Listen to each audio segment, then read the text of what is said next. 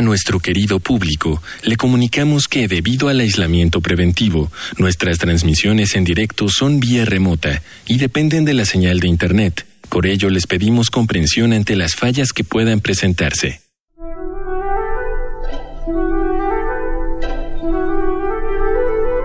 Radio UNAM y el Programa Universitario de Bioética presentan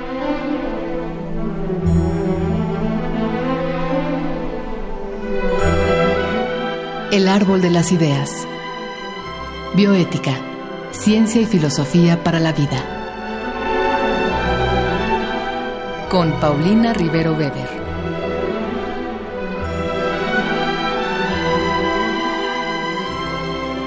Un saludo a todos los radioescuchas. Yo soy Paulina Rivero Weber, directora del programa universitario de bioética, y en esta ocasión vamos a platicar sobre COVID-19 y vacunación y para ello contamos con la presencia del doctor Francisco Moreno Sánchez, a quien les presentaremos, aunque de manera previa, como siempre, escucharemos una cápsula que el Programa Universitario de Bioética y Radio UNAM han preparado para ustedes. Desde tiempos inmemoriales, nuestra especie ha estado en guerra contra un ejército invisible, letal y capaz de provocar más daño que cualquier sofisticada arma conocida. Un conflicto en el que nuestro mejor aliado para salir victoriosos en los últimos años ha sido el microscopio. Bacterias, virus, hongos y parásitos integran ese ejército, cuyo universo forma parte de nuestra propia evolución biológica. Sin embargo, tres de nuestras armas más poderosas contra ellos han sido las vacunas, los antibióticos y la higiene, que en conjunto han contribuido a extender nuestra esperanza y calidad de vida. Desde que empezaron a usarse a finales del siglo XVIII, las vacunas han salvado millones de vidas. La inmunización que generan ha ayudado a prevenir enfermedades mortales como el cáncer cervical, la difteria, tétanos, tosferina, tuberculosis, polio, sarampión, hepatitis B, rubiola, entre muchas otras. Más aún, las campañas de vacunación generalizadas en el siglo XX han contribuido a erradicar del planeta enfermedades como la viruela en 1977, la peste bovina en 2011 y la poliomielitis. Como cualquier otro medicamento, el desarrollo de una vacuna puede tomar varios años y requiere de una gran inversión de recursos. Primero, hay una fase de investigación básica en la que se estudia la enfermedad y el microorganismo que la causa. Así, inicia una etapa preclínica con ensayos de laboratorio y experimentación animal. Después, se estudia su eficacia, basada en si induce o no la suficiente producción de anticuerpos. Si todo va bien hasta este punto, comienza una serie de fases clínicas de experimentación con seres humanos. En la fase 1, se evalúa la seguridad de la vacuna, es decir, que no sea tóxica y que induzca la producción de anticuerpos. Después, en la fase 2, se incluye un mayor número de voluntarios. En la fase 3, se prueba la eficacia de la vacuna incluyendo grupos de control para saber si ésta funciona y si la estimulación de las defensas es suficiente para protegernos de la infección.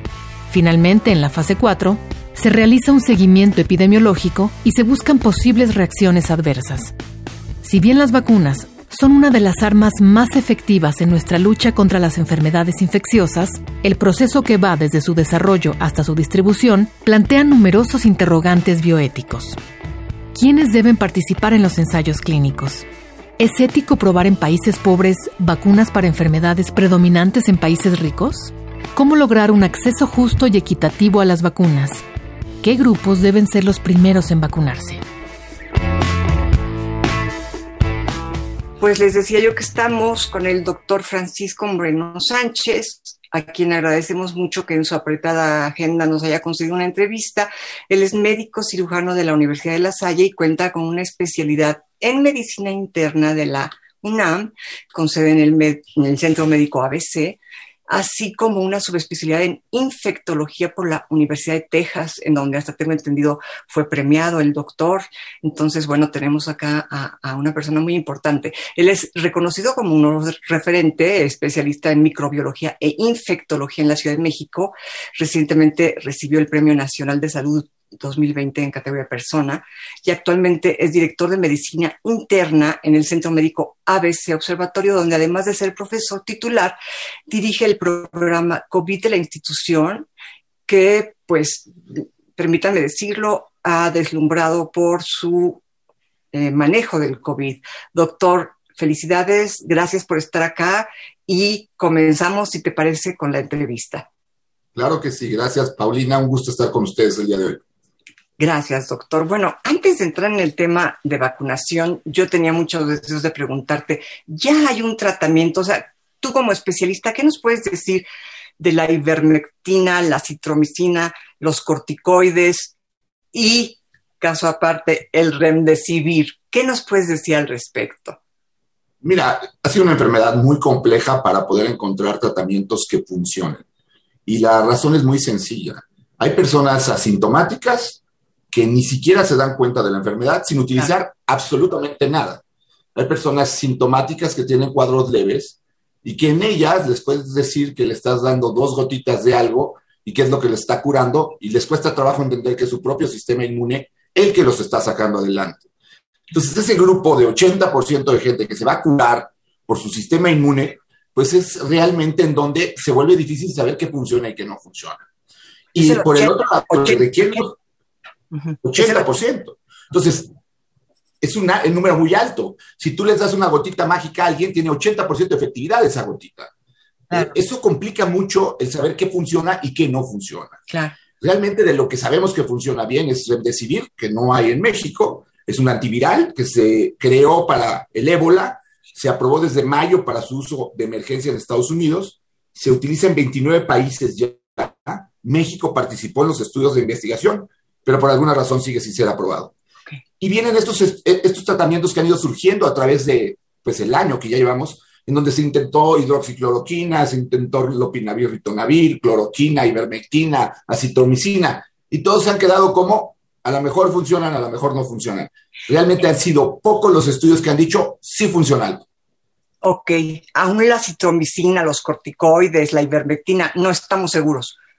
Los corticosteroides sí, y principalmente hay un estudio muy grande que se hizo con dexametasona, que es un tipo de corticosteroide, pero que debe de utilizarse solamente en la fase inflamatoria. Desafortunadamente, si la usas muy temprano, haces que la persona siga eliminando virus más tiempo, promueve que la, fase viral de la persona dure más. Entonces, ah. tiene sus indicaciones muy precisas. Y desafortunadamente vemos gente que tratan con dexametasona desde que sale el, diagnóstico. Y esto debe restringirse a gente que le está bajando la oxigenación y que por lo tanto ya tiene una fase inflamatoria. Eh, eso sí ha funcionado. Y los demás, pues te digo, son baricitinib, eh, bamlanimab, que parece que les ponen nombres más difíciles cada vez para ver que cuesta trabajo pronunciarlos, eh, que son, el último es un anticuerpo monoclonal. Esos funcionan, pero son caros y difíciles de tener. Ok. Ahora ya entrando en vacunas, doctor, hasta donde tengo entendido tenemos cinco que serían Moderna, Pfizer, AstraZeneca, Oxford, CanSino y Sputnik, que no sé si ya este, están aprobadas en su fase 3. ¿Son estas cinco o hay más?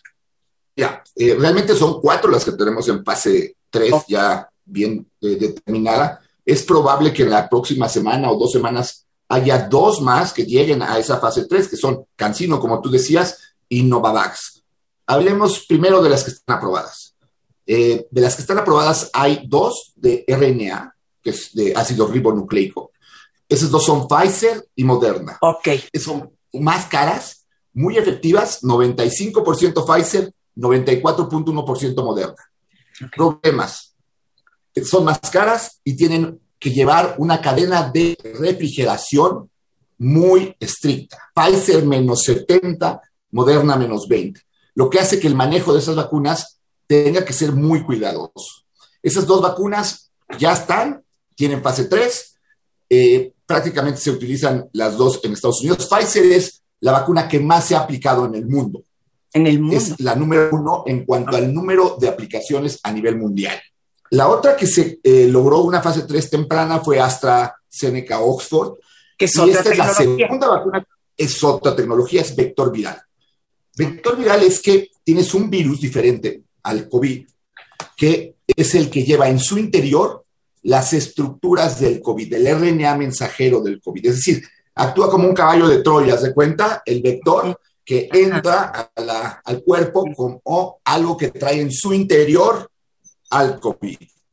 La vacuna de AstraZeneca trae adenovirus, el vector, del chimpancé. Por eso también le llaman ChAdOx. Y esta es la segunda vacuna después de Pfizer que más se ha aplicado en el mundo. Eh, ventajas es barata, 4 eh, eh, dólares cuesta la vacuna. Y la otra ventaja es que tiene una, pues unos estudios ya muy grandes porque se ha aplicado en muchas partes del mundo. 70% de eficacia. tuvo dos situaciones que le hicieron que tuviera una mala reputación. Una fue un mal entendimiento por un eh, estudio alemán en donde decían que solamente el 8% de la gente adulta mayor tenía respuesta, cuando realmente lo que pasó es que nada más se estudió 8% de todos eran adultos mayores. Se malinterpretó, después pidieron disculpas, pero ya se había hecho ese eh, comentario por lo que mucha gente se quedó con la idea, no sirve para adultos mayores, sí sirve para adultos mayores. Ok. Eh, la cuestión fue esa, ¿no? Y la otra es que en Sudáfrica una de las variantes que ha habido, eh, no tuvo una buena respuesta con la vacuna de AstraZeneca y ellos retiraron eh, el, uso de esta vacuna. Pero creo que es una excelente vacuna, hay que tener confianza en ella. Y este, realmente, como tú dices, es de vector viral. La, cuarta vacuna que ya presentó papeles de FD para, la, para ser aprobada en fase 3, que es la última fase, fue Sputnik, que los presentó recientemente, hace un par de semanas, en la revista Lancet. Es una vacuna también de vector viral, pero son vectores virales de adenovirus humano. O sea, no son del chimpancé, son nuestros, y usa dos. Uno se llama adenovirus 26 y el otro es 5. Son virus respiratorios que igual que el caballo de Troya, que lleva ahí en el interior ese RNA. ¿Cuál es la crítica un poco a, Sputnik? Que nada más fue hecha en, eh, eh, se hizo los estudios en Rusia. Es decir, todavía no hay estudios que hayan abarcado otras partes del mundo y por lo tanto hay cierto temor de etnicidad, de que si funciona igual en gente eh, de, color o en gente morena que en el caucásico ruso clásico, ¿no? ¿Tú qué opinas de eso? Yo creo que la enfermedad ha sido una enfermedad que ha afectado a todos por igual. Entonces, este tipo de vacunas deben de ayudar a todos por igual.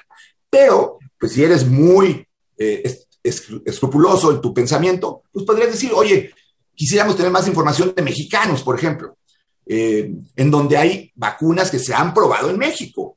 Eh, Cancino se ha probado en México. Ahora, esa todavía, lo que estamos esperando de Cancino ya desde hace rato es que nos digan el resultado de la fase 3, porque pues eh, lo que queremos es tener vacunas que ya tengan toda la aprobación para que tú le puedas decir al paciente, pues te puede pasar esto o no te puede pasar esto, o este efecto no es común, o este... Claro, claro. Esa probablemente sea una vacuna que tengamos ese estudio, como te decía ya. Y el otro es de una vacuna diferente que no usa vector. Cancino tiene la ventaja de que es una sola dosis, ¿eh? eso es importante recalcarlo. Todos los otros son dos dosis. ¿Todas las demás? Todas las demás son dos dosis. Una y aproximadamente tres, cuatro, y a veces un poquito más de tiempo se puede poner la segunda aplicación.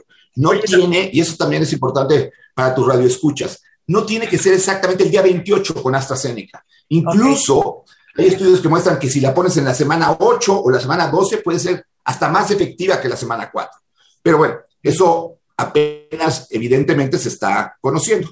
La otra que te comentaba que eh, probablemente se eh, llegue ya y además con un antecedente que ha sido buenísimo, que es el, la vacuna de la hepatitis B. Los primeros estudios hablan de 90, 89, 90% de efectividad. Y bueno, eh, ojalá esa vacuna se va a probar en México. Está viendo ya gente que se está reclutando para el estudio de la fase 3 y pues ojalá y tengamos esa vacuna también disponible pronto, ¿no? Ojalá. Y me, y me mencionabas otra más aparte de Novavac. Hay dos otras que están muy ya eh, por salir. Una eh, se llama Johnson Johnson, es un mm. adenovirus también.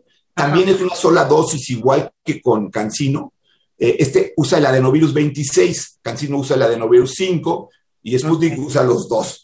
Pero bueno, para que vean cómo prácticamente se está tratando de hacer modelos similares, ¿no? Y la otra es una vacuna interesante que la hace Bayer CureVac o CureVac, así la van a encontrar, Cure y Vac de vacuna. Eh, bueno, ellos tienen esta, este proyecto y es una vacuna de RNA. Entonces tú me dirías, bueno, ¿y entonces qué ventajas tiene de Moderna y Pfizer si es una vacuna de RNA? No necesita cadena de enfriamiento.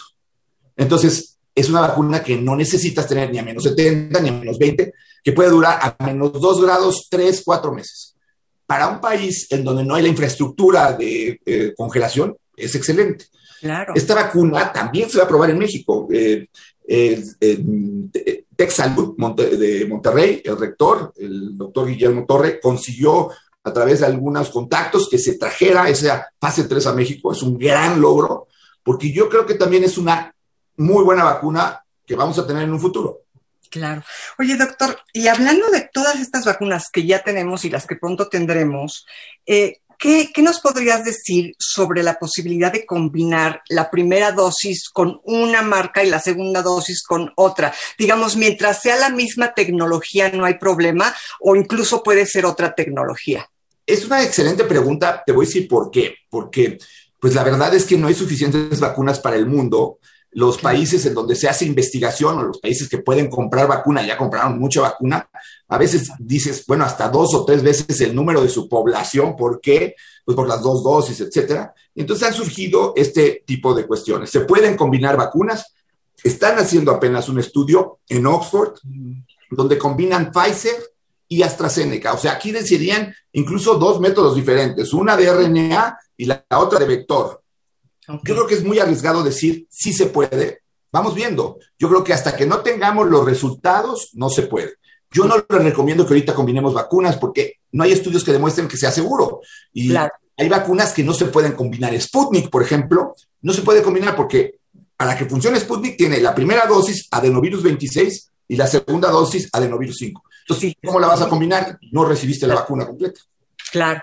Oye, doctor, ¿y qué nos puedes decir de esto que no, nadie nos ha explicado? ¿Qué pasa con la mujer embarazada? O sea, simplemente no se sabe bien, no se ha estudiado o hay un peligro real. Mira, no se ha estudiado la realidad, pero ya empezamos a tener datos. Eh, el día 17 eh, de febrero, que es el que tengo más presente, se alcanzó el 76% de los israelitas vacunados. 76%. Entonces, evidentemente, ya ahí empieza a haber grupos de mujeres embarazadas que sí aceptaron vacunarse, han demostrado que hay anticuerpos en el cordón umbilical, no hay ningún problema.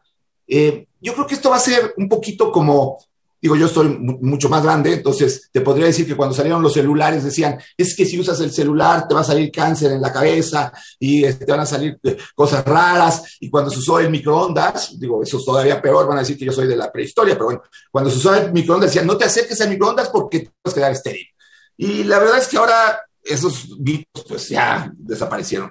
Algo similar creo que está pasando un poco con las vacunas. Eh, yo quisiera aprovechar tu, tu programa importante para decir, ténganle confianza a las vacunas. Es, es el avance de la ciencia. Qué bueno que lo hay. Eh, la verdad es que no hay ni evidencia de esterilidad. En los grupos de mujeres y en los niños, en donde menos se ha estudiado, pues esperemos. Ya hay estudios que se están haciendo en niños entre 6 y 12 años por parte de AstraZeneca, entre 12 y 16 por parte de Pfizer, y seguramente las vacunas también van a ser seguras. Claro, y el creador de, de Sputnik, ayer vi una entrevista buenísima con el creador de Sputnik, dijo, yo se la puse a mi nieta de 14 años y está perfecta. O sea que, claro, abajo de 18 no se ha estudiado, pero parece ser que hay muchas posibilidades de que no haya problema. Ahora algo súper importante, doctor, porque ahí viene, protocolos después de la vacunación. ¿Qué hacemos? ¿Nos seguimos cuidando? ¿Cuánto tiempo tardamos? O una persona vacunada, ¿cuánto tiempo tarda en, este, en estar protegido? Mira, es que vemos lo que se llama eficacia en la vacuna. ¿Qué quiere decir eficacia? En que te ponen la vacuna y tú no desarrollas una enfermedad grave. Te puedes infectar, pero no una enfermedad, tú no desarrollas síntomas. Entonces te vas a convertir, en cierta forma, al vacunarte, en el asintomático. No vas a tener una enfermedad, no vas a estar eh, emitiendo virus en varios días, pero por eso se comenta que después de ponerte la vacuna, te tienes que seguir cuidando un tiempo, porque pudieras en algún momento contagiarte, no enfermarte, pero sí contagiar a otros. Creo que el cubrebocas va a durar aquí seis, ocho meses más, pero cuando empiece a disminuir el número de casos, entonces sí podremos decir, ya no necesitamos usar cubrebocas porque ya no hay virus circulante. Ok, entonces aquellas personas que se vacunan tienen que seguir cuidándose porque todavía pueden contagiar a los demás. ¿No? Digamos, ¿por cuánto tiempo? ¿Por unos dos meses o...? No sabemos bien, probablemente sea un tiempo muy corto, pero no es que estén contagiando porque se pusieron la vacuna, porque también eso ha, generado cierto... Hay gente que me dice, oye, me puse la vacuna, me tengo que quedar 14 días aislado. No, no. No. Lo que te están diciendo es, si te pones la vacuna, te protege para que no te enfermes, pero a la mejor puedes contagiar. Y vuelvo a decir esa palabra que es muy importante. A la mejor. Eso lo vamos sabiendo con el tiempo. Esta enfermedad es nueva. No existen las personas que tengan todas las respuestas a todas las preguntas y luego el virus nos cambia las preguntas, entonces nos las hace más complicada, ¿no? Completamente.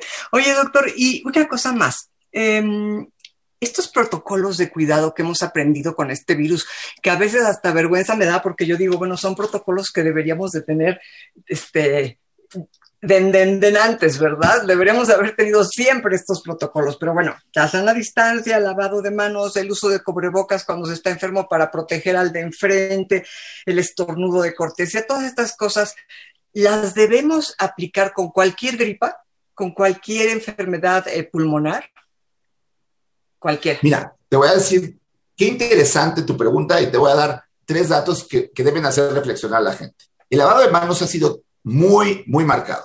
Pues este año es el año que hemos tenido un 80% menos de infecciones gastrointestinales que en los años anteriores. Con el cubrebocas hemos tenido el año de menos casos de influenza que en todos los años anteriores. Entonces, lo que tú me estás diciendo es algo real. Queremos mejorar nuestra calidad de vida, no enfermarnos. Lavémonos las manos. Si vamos a ir a un lugar, los asiáticos lo hacen. De repente tú estás en, de turista en algún lugar y llegan los asiáticos con cubrebocas. Los, asiáticos han vivido muchas pandemias, muchas. Entonces, ellos están acostumbrados a eso. Ojalá nos acostumbremos. El cubrebocas no es un símbolo de te hace menos, te hacen daño, te va a lastimar. No, el cubrebocas es algo que te protege y proteges tú a los demás.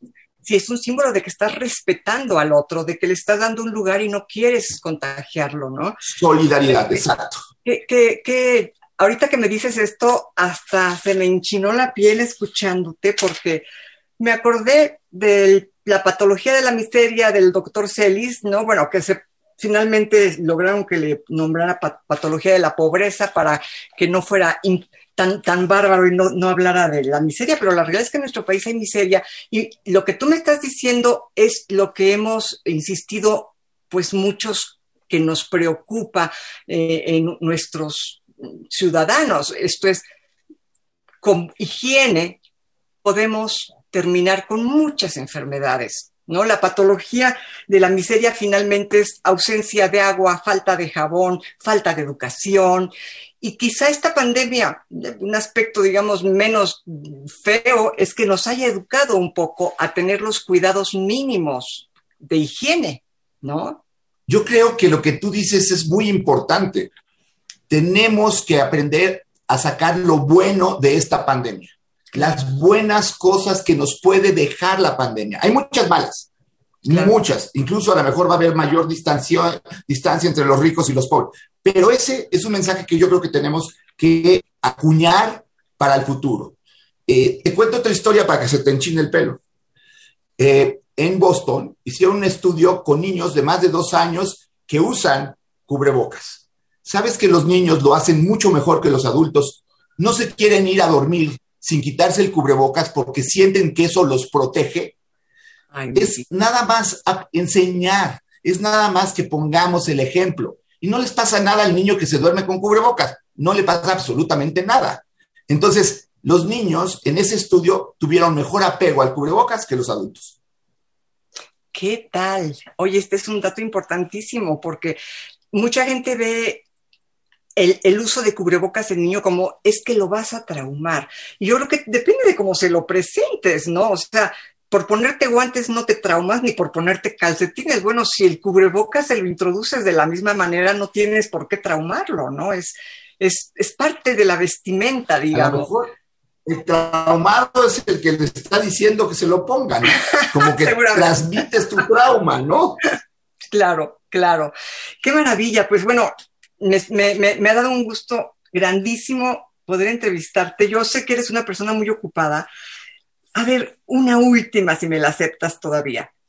El ABC se ha distinguido por, mantener un índice que en casi en ninguna parte del mundo se ha logrado, un índice de, de, no mortandad, no sé cómo decirlo, ha tenido un gran éxito. ¿En dónde radica el, el buen cuidado del enfermo COVID? ¿Qué, ¿Qué, han hecho ustedes para que... Te voy a decir algo que es muy interesante y también te va a gustar. Los países, curiosamente, que tienen los mejores números, tienen una característica en común. Están liderados por mujeres. Nueva Zelanda, Noruega, Taiwán, Islandia, tienen eso que se llama empatía en la enfermedad. Y ha sido muy claro que grandes líderes que han aparecido en la pandemia son mujeres. Y es algo que tenemos que reconocer y que tenemos que aprender, porque escucharon a la ciencia, fueron empáticos con los enfermos y vieron que la salud era la prioridad, cosa que en muchas otras partes del mundo no se hizo. Bueno, pues esto que nos dices me deja, como tú lo pronosticaste, muy contenta. Hacen falta más mujeres en la ciencia, ¿no?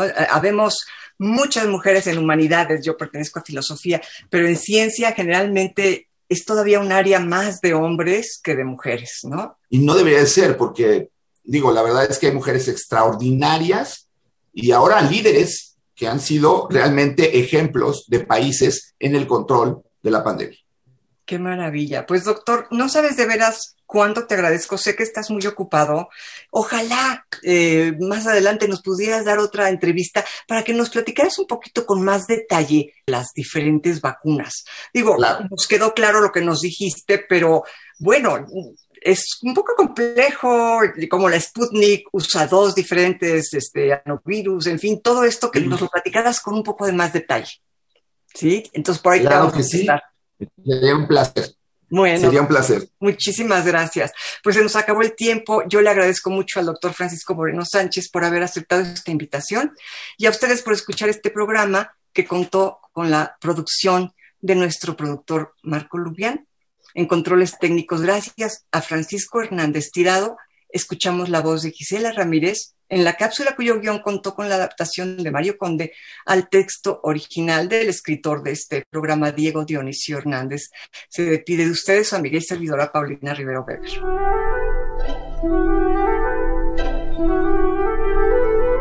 Radio UNAM y el Programa Universitario de Bioética presentaron